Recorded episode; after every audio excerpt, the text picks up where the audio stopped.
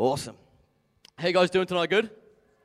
Excellent, man. I'm excited about tonight, and I'm excited about the word that God's given me to preach to you guys, and I really believe that you'll get something out of it tonight, and as your heart starts to be unlocked. Amen. How many love movies?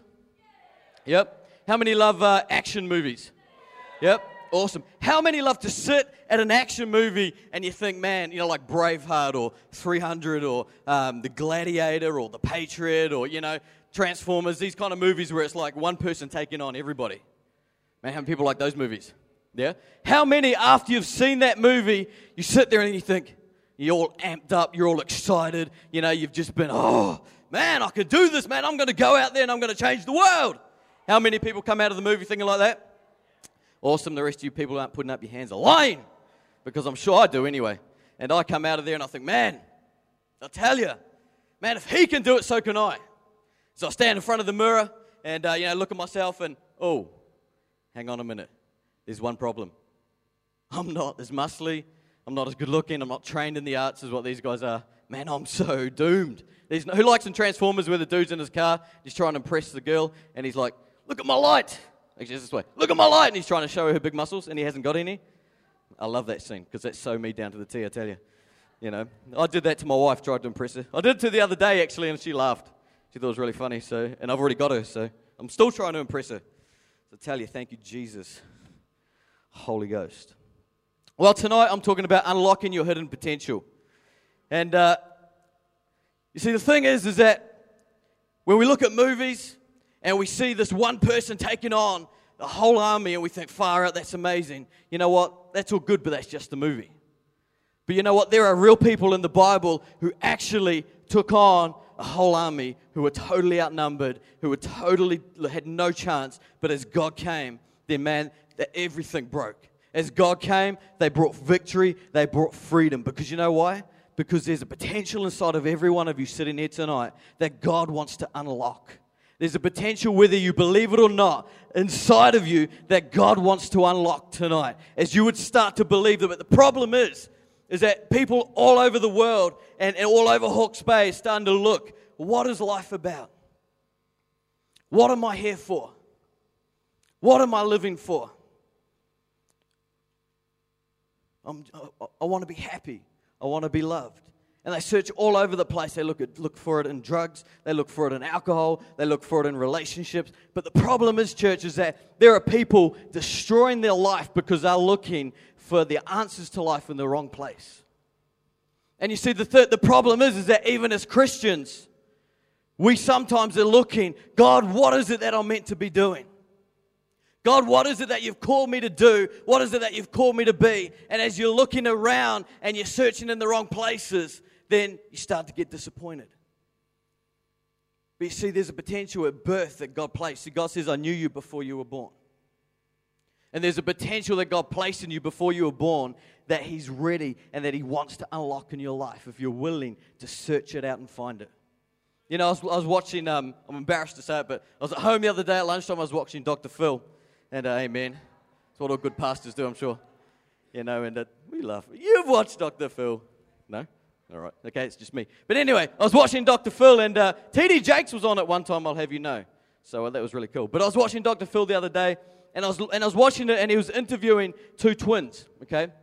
They were, I don't know how old they were, maybe 30 or something like that. And they showed a picture of them, and they looked, you know, all stunning and beautiful and all that kind of stuff. But the problem was that they've both got addicted to drugs.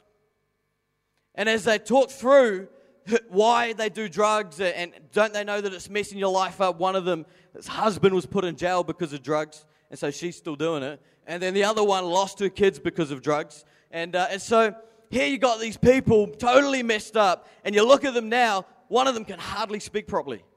You just must have messed up her brain or something because you can't hardly understand her. They don't look what they used to look before. And it's like drugs has totally ruined their lives. But the one statement that she made was this, I'm looking for happiness.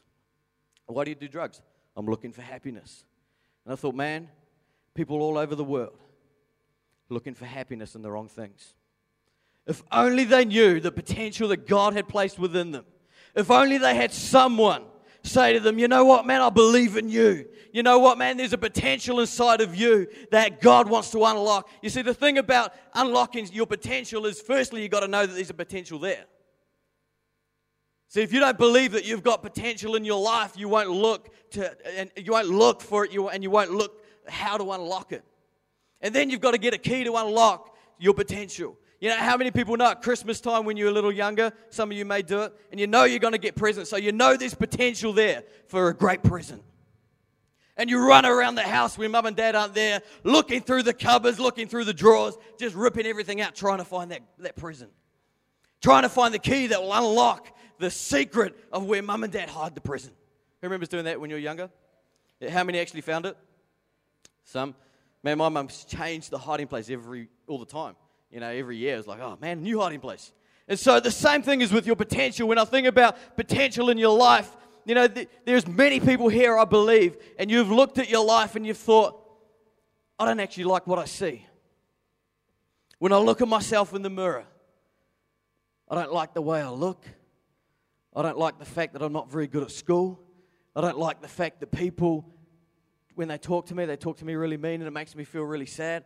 I don't like the fact that the way the world's going is it's all about image. It's all about clothes. It's all about having the right cell phone. It's all about having the right haircut. It's all about having the right car. It's all about having the right stuff. And you see, the problem with that is it's getting harder and harder in today's society to be able to do that. Because as we know, the price of everything's going up. And there's just not that money to maintain the image that people think will help them, will make them happy and will bring happiness. You see, there are people here and you're sitting and there's depression. See, depression is growing. Suicide rates have grown because people are trying to look for happiness. Because people are trying to look for a potential that is in their life. People know that there's something out there. People know that there's something. I'm not just here to exist. I've got to be here to do something. But the problem is they look in the wrong places. You know, tonight I believe God wants to unlock some potentials in your life. Tonight I believe that God wants to create a belief within inside you that you can be somebody, that you can do something, that you can make a difference, that there's a potential inside of you that God wants to unlock, that God has placed within every one of you who's sitting here tonight. You know, when I was at school, man, I couldn't do school at all. I hated study, and so hence I didn't do it. So did I do very well at school? Not really. And I used to hate English because I was scared of reading in front of people. I used to hate speaking in front of people. But you know what? God had placed a potential in my life. God had placed an ability in my life and a gift into my life, a call in my life to be one who would preach, to be one who would lead people, to be one who would do all the things that I didn't think I could do. God had placed the potential in me. And just because I wasn't any good when I was younger doesn't mean I stayed that way. Because you know what? As I started to believe, as I started to get a hold of God, as I started to stand on the Word of God, as I started to say, God, I've got this potential inside of me. God, I've got this dream that I've been holding on to. God, through you, Father, Lord God, all things are possible in Jesus' name. You see now, man, I'll talk in front of heaps of people. Now I don't care. I love to do it. It excites me to do it. Why? Because God had a hidden potential inside of my life, which is inside of you tonight. Every one of you. It's inside you. It's inside your family members. It's inside your friends at school. It's inside everybody, Christian or not. Christian or not. And you see, the problem is a lot of people never realize their potential until the day they die and they stand before Jesus Christ. And then all of a sudden, Jesus reveals to them, man, this is what I had for you to do. You did this, and I had this. What a tragic day that would be if that was us. Because you see, that's not just non-Christians. That's not just people who don't have a relationship with God. There's Christians who are just aimlessly walking around, not doing what God has called them to do because of insecurity, because of fear, because of rejection, because of depression, because of a self-hate. And the last thing, friends, that you want to do is stand before God and say, yeah, you did this much. Man, I had so much more. I had so much more. See, friends, you got to live every day like it's your last. You got to live every day like it's your last. You've got to live every day like it's the last day, because we don't know when God's coming. We don't know when you're going to die, because you see, Jesus died on the cross so that you could live life. Jesus died on the cross so that you could have a potential inside of you that would be birthed out of a relationship with God, that would empower you to walk, that would empower you to see miracles, that would empower you to see people saved, that would empower you to start to encounter the spirit realm, that would empower you to start to get visions as you pray. See, your prayer life is not just about talking to God. It's about a relationship. It's about an encounter. See, there's things that God wants to show you. There's people that God wants to take you into heavenly realms and show you things that you can't see with your earthly eyes if you will only believe. If you will only stand knowing the potential that is inside of you, knowing the potential. The problem is that there's walls that we place up around our life to protect us, because we've been so beaten up and so beaten down and so hurt that we'll place a wall up because there's no way I want to let anybody get close to me. But the problem is, friends, is if that wall remains, it hinders you from getting closer to God as well. See, the thing that you placed around your life to protect you from the outside also hinders allowing God to come into your life. Because if we won't allow people in, then we'll struggle to allow God in as well. If we hate the things that nobody sees, then we'll be embarrassed when God wants to knock on your door and say, "Friend, I want to become your best friend. Friend, I want to come into those places that nobody sees." "Oh, but God, I don't like it. But God, it's ugly. But God, you don't want to see what I see." You know what, friends? God already sees it. God already knows it's there, because unfortunately, He sees all. He sees what you do in public. He sees what you do in secret. We don't, but He does. So you don't want to get to the end of your life. And man, I missed it. You know, I was thinking back as I was preparing the message about some kids that we had in our kids ministry years ago. And even at a young age, we could identify how much potential they had in their life. And the sad thing is now, they're nowhere near God. And that breaks my heart. You know, that makes me angry that the devil would rob them of the destiny, of the plan, of the purpose that God would have in their life. You see, it should make us angry as well when we see it happen. It should make us angry as well when we see our friends being taken out because of the works of the enemy. It should make us angry when we see that the devil knocking on your friends' doors. Come on, just one little drink, just one little smoke, just one little relationship won't hurt. You know, church, you know, young people, you guys need to be the ones that will stand up and that you will say to your friends, "You don't need this." Because there's a potential inside of you that God will develop if you allow Him. See, we can't be there all the time. They might not come on a Sunday. It's you young people that have got to get around your friends, man. You can't stay in your cliquey groups. You can't stay just hanging out with your Christian friends, because that's not what it's about. It's about winning the lost for Jesus. It's about winning the souls. It's about taking what the devil meant for evil and turning it around for good. See, when you see a young person leave this place and you haven't seen them for a week, 2 weeks, you need to be chasing them up. Adults, you need to be doing the same with people here, with your friends. You know, as parents, man, we've got a responsibility to maintain a good heart attitude before the Lord.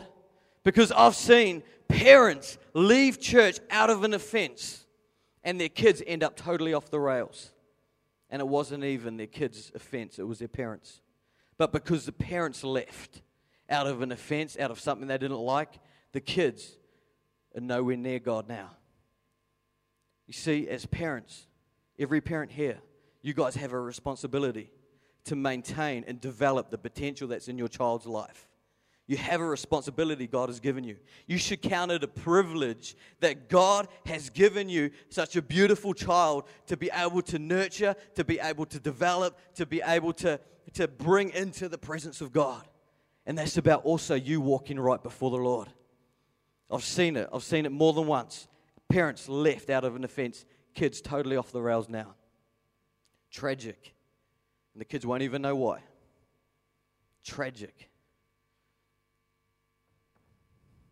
You see, I was thinking about the whole thing about so often we settle for second best because we don't want to wait. You know, we're a generation of now. We're a generation that we must have it now.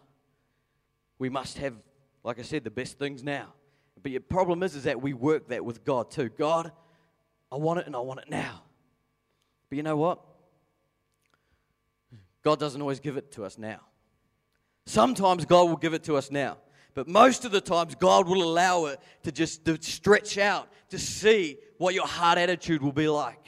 And I was singing about my two kids.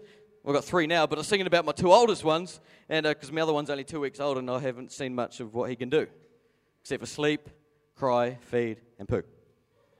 So, not very exciting if you're a father yet. But my other two boys, my oldest one, man, he is just so not like me. You know, he's more like my wife, and he loves making lists, and he loves, you know, putting things in order, and you know, he loves beating me up now, so that's really cool, making more of a man out of him, and so he loves saving his money. He will see something that he likes. He'll be, Dad, how much is that? Man, that's $70. Sweet. We've just started giving them pocket money now. And so he's like, cool, how long will it take me to save $70? Well, son, at the rate you're going with the $5 you get a month, probably, it'll take a while. He's like, cool as, Dad, if I save mine for 12 months, I'll probably have this much. That's right, if you can save it for 12 months, man, I'll give you the rest, because that is a huge achievement at 6 years old. And so my son, my oldest son, he's like, man, he's willing to save, okay, to get the best thing. But my youngest son, he's totally different. Now, he's a lot like me. And I'm very much the kind of person that I fall into the now category, which I'm allowing God to just build that and strengthen that and develop that character flaw in my life. And I've gotten better. And I want new clothes, so I'll go and get them. My wife's like, we don't have any money. God will provide, honey. God will provide, because God's a good God, and God wants me to be blessed, amen? And so that's all right. But anyway, doesn't quite fly with the missus very much. So I've had to learn to develop the, just in that area. But the thing is my young... Just crack the high, Alex, that's for you. And so anyway, my youngest son, my middle son now, I have to work on that. My middle son, he's like me in every way. He's a man's man. He loves to fight. He loves to eat pies. He loves pizza. He's so, I love him so much. And I love my oldest too, but, you know, my youngest is so much, anyway. And so I'll take him to the shop, and he'll get his $4 pocket money, because he's only 4. And so he'll go, Dad, what can I buy with $4? Son, pretty much nothing these days. Back when I was a kid, man, you could buy so much for $4. That was so much money. But now, yeah, you might want to wait a month. But he's like, Dad, I want to go to the warehouse and buy something now. So I'll take him to the warehouse. And I'm telling you, man, you ain't going to find much. It's just going to be rubbish. So he'll walk into the warehouse and he'll be like, I want that. That's $70. You can't have it. What about that? $50. Go lower. What about that? $20. $10. What about this? That's rubbish, man. You don't want that. That's just junk.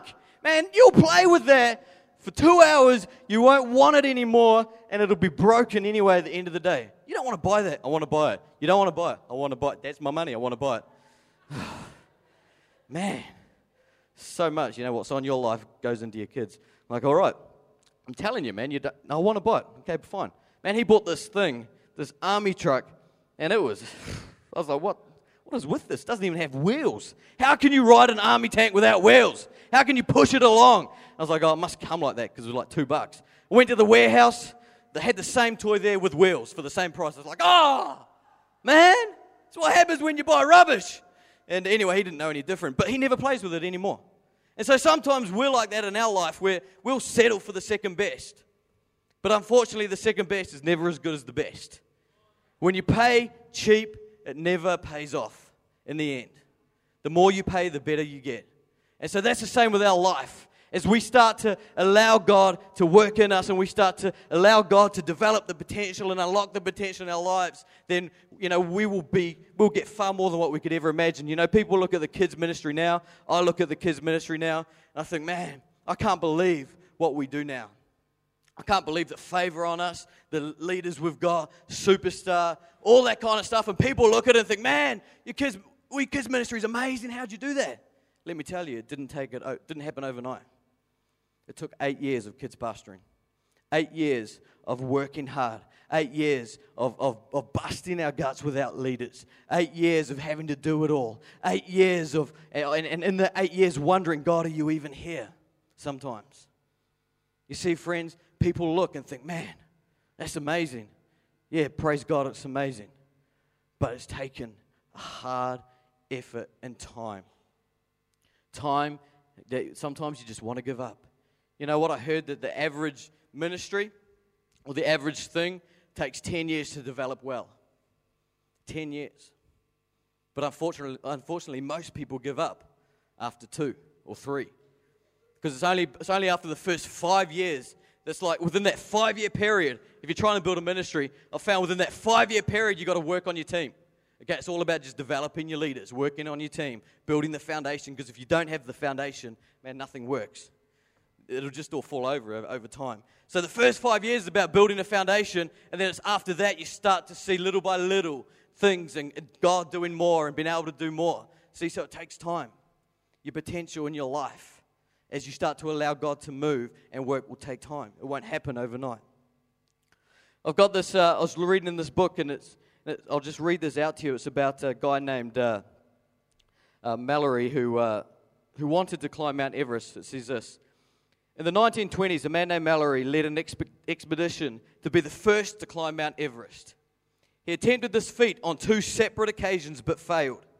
He went back to work assembling the best team of climbers available, the finest equipment in existence. They gave great attention to the details of the assignment, especially focusing on the issue of safety. In spite of their efforts, tragedy struck. Many of the expedition were killed in an avalanche, including Mallory.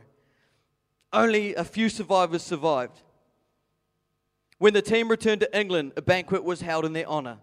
The leader of the survivors stood up and acknowledged the applause of the people in attendance. He looked at the pictures of his comrades that were displayed around the room. Choking back the tears, he spoke to the mountain on behalf of Mallory and all his friends. I speak to you, Mount Everest, in the name of all brave men living and all those unborn. Mount Everest, you've defeated us once. You've defeated us twice. You've defeated us 3 times. But Mount Everest, we shall someday defeat you, because you can't get any bigger, but we can. You see, that's the speech that we need to hold on to. You see, tragedy and disappointment will come, but it will either make you or it will break you. And if we allow it to make us, if we allow it to create a determination in our lives to say, man, it doesn't matter, even though I failed once, even though I failed again, even though I might have failed a 3rd time, I will allow this. I will allow this to build me up, because you can't get any bigger, but I can. You can't get any bigger, but I can. The obstacles in your life won't get any bigger, but you can. Amen? Amen. You know, I want you to quickly turn to Exodus 3 and verse 1 to 13. I'm just going to whiz through this. And this is about Moses and the burning bush. And we've all heard this story before. And so I'll just summarize it. Basically what happened was, one day Moses, it says, was tending his sheep. And he was walking them along in the wilderness as they came to a mountain, Mount Sinai, the mountain of God. And there was an angel of the Lord that appeared in the blazing fire from the middle of the bush. And Moses stood there in amazement. Through the bush, even though the bush was engulfed in flames, it never burnt up. So here's Moses walking along, and he's like got his sheep and his cattle and his animals with him. And he's walking along and he sees this burning bush, and he's like, whoa, that's pretty cool, burning bush, hey. But the thing is that it never burns up. So it says that he goes in for a closer look. Man, I've got to see what's going on here. And then the Lord speaks, Moses, Moses. Whoa, the bush speaks. Woo, never seen that before. It's the first one for the Guinness Book of Records. And as the bush speak, he said, Moses, you're standing on holy ground. Don't come any closer. Take your sandals off. And it says that Moses, in verse 5, it says that Moses covered his face. It says, interesting, when God wants to come near, that often that's our response, is that we will cover up, we will run, and we will hide. Because, see, when the presence of God is in the place, that it exposes every little bit, every little thing that we don't like about ourselves. And so Moses covered his face. And it says, Moses, I've seen the cry of the Israelites as they've been in slavery. I've heard their prayers. I've heard their cries. And he says in verse 8, I have come to rescue them. And Moses is there. He's knelt down. He says he's covered his face. And he's probably thinking, praise God, you've come to rescue them, Lord. That's the best thing I've heard all day. I'm right behind you, man. That is awesome. Awesome.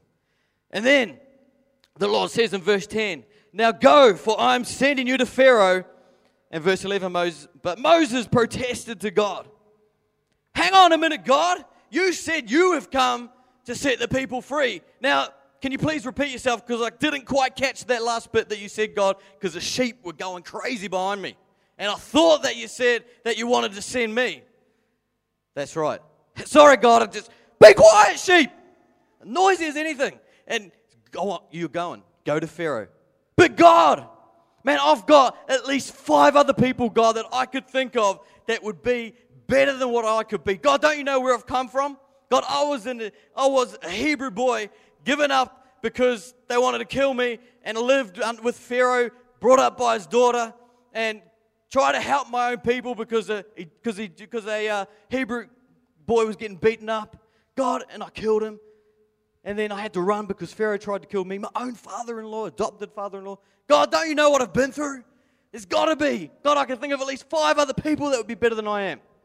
Why don't we just jack up another time for this burning bush experience and bring them along, and God, maybe they will go. No, I want you to go. You see, Moses was just an ordinary person, but there was a potential inside of him that God wanted to unlock. You look at Brian Houston. Had a dream, had a potential inside of him that God wanted to unlock. Pastoring the biggest church in all of Australia and all of New Zealand, over 20,000. Reinhard Bonnke preaches over 100,000 in crusades. Pastor Mike Connell, brought up in little old Dannyvirk, come to Hastings and is pastoring a church of 700 and going over to nations in Asia, seeing miracles all over the place. You know, the average size of churches in New Zealand is 50. So we're doing really well. You see, ordinary people that allow God to unlock a potential in their life. Ordinary people who had a dream and allowed God to unlock a potential in their life. You see, it's never too late. It's never too late. Doesn't matter about age. It's never too late. See, Ephesians 1 verse 17 says this. Asking God, the glorious Father, our Lord Jesus Christ, to give you spiritual wisdom and insight so that you might grow in the knowledge of God. I pray that you will learn, that your hearts will be flooded with light so that you can understand the confident hope He has given you, that you are called to be His holy people and rich in His glorious inheritance. So it says that we are rich in His and we are His glorious inheritance. We are God's inheritance. You are sitting right there. God's inheritance. You know what that means? When people get inheritance, they get their fathers or grandparents or whatever, they get their prized possessions. And the thing is about inheritance is that inheritance should always be a blessing. You know, for my inheritance when I die, there's no way I want my kids to have debt and to receive an inheritance from me that's full of debt and things that they've got to pay back. See, I want my life to be financially set up well, that when I die, that the inheritance that my children get will be a blessing to them. See, we are God's inheritance to be a blessing to this nation, to this place, in this city of Hawke's Bay, because we are God's inheritance. I also pray that you will understand the incredible greatness of God's power for us who believe in Him. This is the same mighty power that raised Christ from the dead and seated Him in the place of honor at God's right hand in the heavenly realms. Now He is far above any ruler and authority and power or leader or anything else, not only in the world, but also in the world to come. God has put all things under the authority of Christ, and He has made Him the head over everything for the benefit of the church. See, God has given us authority over everything, and that the church is His body. It is made full and complete by Christ, who fills all things everywhere with Himself. See, we're filled everywhere with Himself because we are God's inheritance. We are God's inheritance. Whether you realize it or not, we're all in full-time ministry, friends. See, the problem is we think, oh, you're paid, you're full-time ministry. No. We're all full-time ministry. We're all called to be ministers out in the community. We're all called to unlock the hidden potential in our lives and to be ones who would go and breathe life, to be ones who would go and change a school as you start to believe in yourself, as you start to believe that God has placed something inside of you. Amen? You know, I believe that there's three keys to unlocking hidden potential. The first one is this, is that you need a mentor. It's really important that you have somebody who you're looking up to who can help develop your life, somebody who will speak into your life, somebody who will call forth the best out of your life, somebody who will see the hidden potential in your life, somebody who will help you unlock that. Friends, if you're following somebody who doesn't speak life into you, if you're following somebody who doesn't see your hidden potential, doesn't help you and give you opportunities to unlock that, then you need a new mentor. Let me challenge you, who is your mentor? If you don't have one. For us, Pastor Mike, we are where we are spiritually because of Pastor Mike and the privilege of being under his anointing and under his ministry. He is one of our mentors. The other one is Pastor Andrew Shepherd, who's one of the most recognized kids pastors in Australia. Our kids ministry is where it is because of him, because of what he's inputted into our life. Who is your mentor? Who is it that you've placed and you've given your life to and say, man, I just want to be under you. I just want to learn everything you've got. Just let me serve you in any way I can so that I can learn and so I can get more, so that I can develop more. And see, it's not about getting up there and doing all the glamour stuff. It's about faithfully serving first in the little, then you will receive much. It's about allowing somebody to unlock the hidden potential in your life. Somebody to unlock the things and see the things that God's called you to be. Joshua had Moses. Elisha had Elijah. Joshua was the one that entered the promised land after 40 years of hanging around in the wilderness with Moses. But you know what? In that 40 years, he used it to learn and to develop his life and to learn faith in God. Elisha gave up everything, dropped everything to go and hang out with Elijah and follow him. And it says when Elijah died, Elisha got double portion of his anointing. You see, who is your mentor? Who is your mentor? Who is the one that will speak in and help unlock? The second thing is it's important we learn how to meditate. You know, I'm not talking about the sitting there and meditating. I'm talking about meditating is about aligning yourself with what God says about you. Meditating is about allowing your life and just starting to dream again. See, we're so busy in life that we don't allow ourselves times just to sit and just to meditate and just to allow God to show us what He's called us to be. We don't allow ourselves time because of the busyness of life just to sit there and just start to dream about what you could do. Just start to dream about what you could be. You see, in Joshua 1, it says, study the book of instructions continually, meditating on it day and night, so you will be sure to obey everything written in it. Only then will you prosper and succeed in all you do. As you meditate, you'll start to believe. As you believe, you'll start to desire. As you desire it, you'll start to get it. You know, the thing with meditating, your imagination, is your imagination will eventually collide with reality. So as you start to imagine things, you start to picture yourself, you know, with what God's called you to be. As God starts to show you, you start to allow that to develop in your life, then it will collide with reality, and one day you'll walk in it.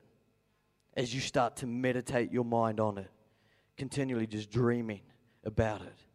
You know, I got this story about a guy, and his mate wanted to get him in trouble with his boss. So what he did was he went up to his boss and said, hey, boss, you know, our workmate, every time I walk past his office, all he's ever doing is doing nothing. And he's just staring out the window. You know what his boss said? Leave him alone, because the other day he came up with an idea that saved this company $300,000. Let him look out the window. As he was dreaming, as he was meditating, as he was allowing God to creatively speak.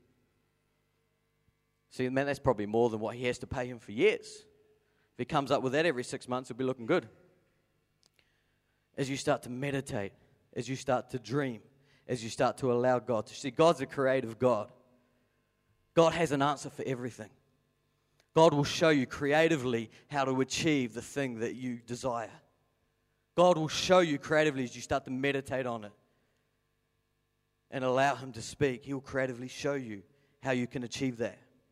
But the problem is we just feed ourselves.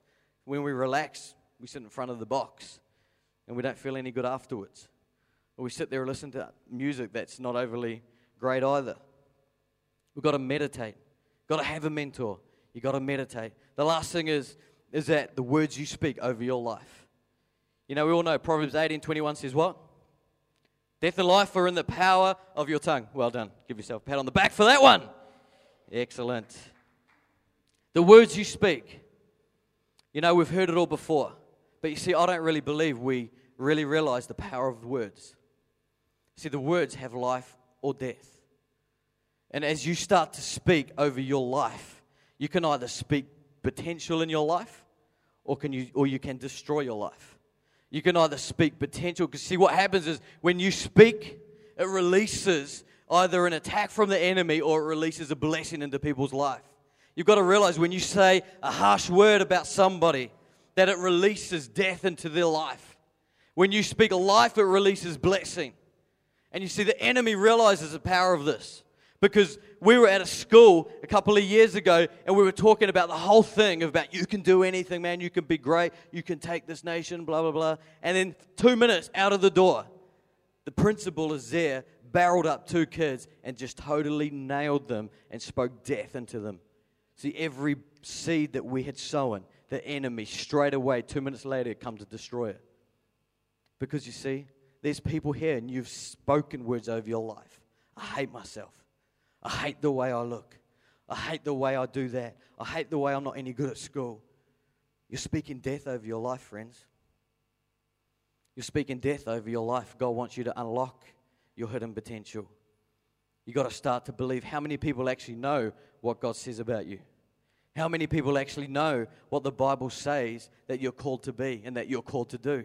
So you've got to spend time looking at the Word of God, meditating on it day and night. And then you will receive it. See, look at the Word of God. Man, I encourage you, do a study. Have a look. Go through your concordance or something and have a look. All the things that God says that you're called to be. Greater is He who's in you than He who's in the world. Greater things you will do than what I did. He says you start to look at what the Bible says. You start to look at what God says about you. And then you start to speak life into you. You start to speak life into you. You see, the thing is about it, as New Zealanders, it doesn't become normal for us. That is not a normal thing because as Kiwis, we love to put down. We love to find the negative in everything. You see, even in joking, the thing with joking, friends, is that when we joke about somebody, it's always put down. It's always about putting someone down, whether you intentionally mean it or not. I was around at a friend's house quite a while ago, and the jokes that were going around about each other. Man, I just had to get out of there because it was just negative the whole time. It was always negative. And you know, I struggle with it at times as well because it's so a part of New Zealand culture that we have to work hard about speaking life into yourself firstly and then speaking life into each other. Because you know what, friends, it doesn't come normal. You know, the way I can tell that it's not a natural thing for us is because when you do it, you feel weird. Man, I encourage our team all the time. We've got to speak life into the kids every opportunity, because they're getting death all week. And we've got to speak life as much as we can. But when you do, it just feels weird. But yet, that's what we're supposed to do. That's what we're called to do. As we aren't called to live of this world. We're called to be different. We're called to live by the standards that God sets, not by the standards that the world set. We're called to be different, even when you stand out and look different. Even when it feels unnormal, you're still called to do that. So to speak life into you, into yourself, and into other people is something that you have to really work on developing in your life. Because like I said, it doesn't come normal. It doesn't come natural.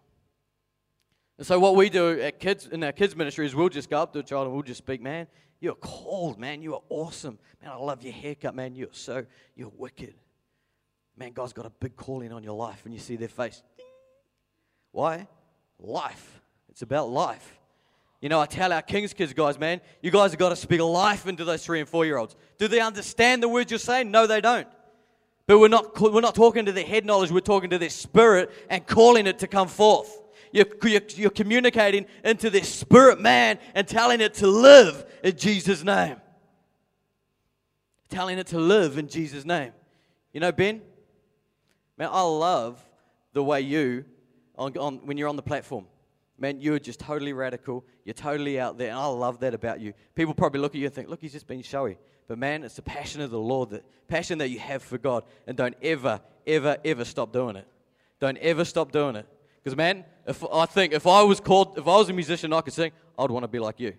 Honestly, man. But I just don't look as cool as you do when you're doing it. So man, keep doing it. Keep doing it. Keep doing it. Keep doing it. Keep doing it. You know, Alex, man, one thing I like about you is I love your passion, I love your excitement, I love your willingness to serve.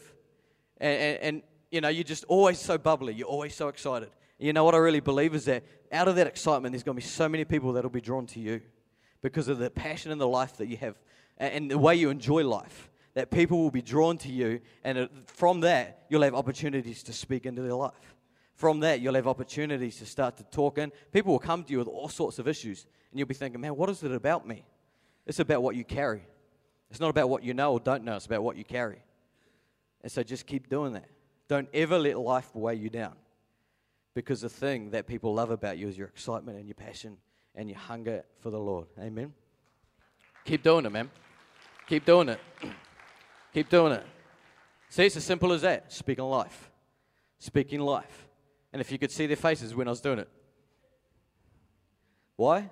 Because you're calling them to come forth. See, we've really got to get a handle on the whole thing of the power of our words. Amen?